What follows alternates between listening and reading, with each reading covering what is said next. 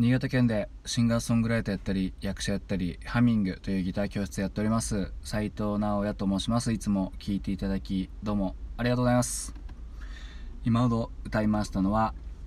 吉井ロビンソンでタリという曲でした。もう最近は毎週まあ土日あんまやらこれやらずに月曜日も寝落ちして録音したけど流さないという流せないという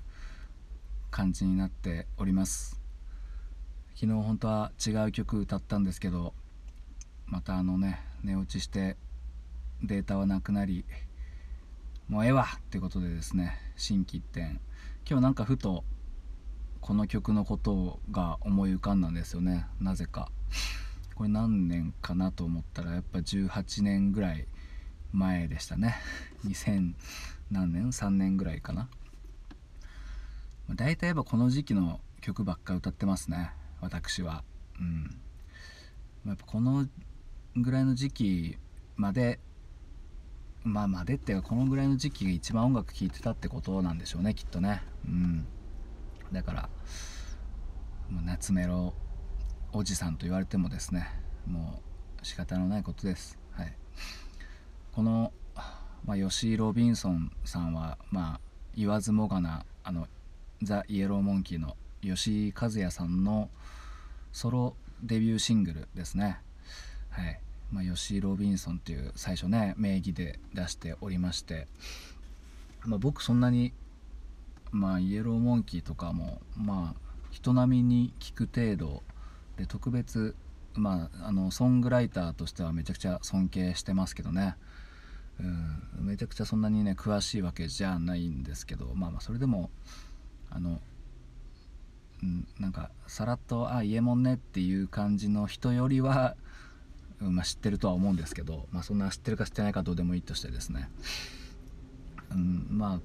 この時期とかってほんとね音楽雑誌もなんかもう毎月毎月買ってたんですよね。インタビュー雑誌ロッキンオンジャパンっていう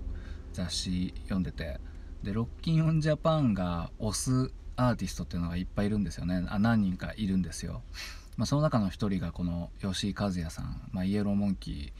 ーをねこのロッキンオンジャパンはもう褒めたたえてるわけなんですよね、うん、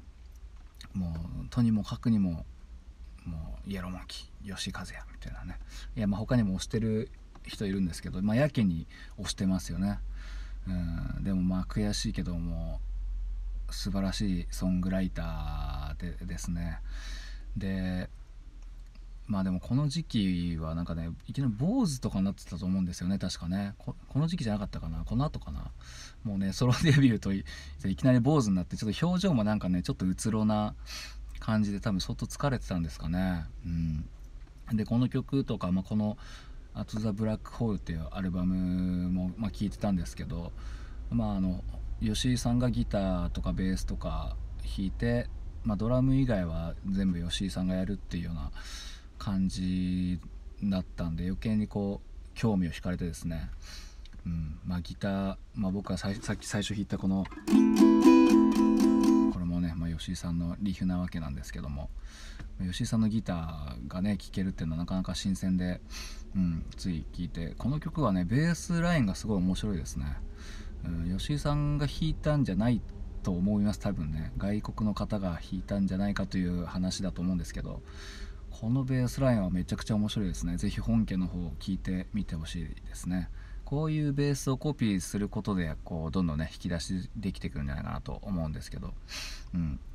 まあそんな感じでね吉あの吉井和也さんのソロ結構好きで、この後のアルバムも意外と追っててですね、どうも僕にあんまり僕ね X とかも好きだし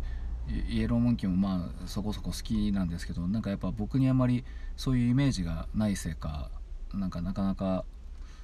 あなんかね、まあ、まあそういうイメージも何もないんですけども、はい、いやでも本当に尊敬しております。顔もいいし背も高いし曲も作れるしもう悔しいでございます。はいまあ、そんな感じでねまたちょっと吉井ロビンソンさんの曲歌おうかなと思っておりますので、また聴いてください。聴いていただきどうもありがとうございました。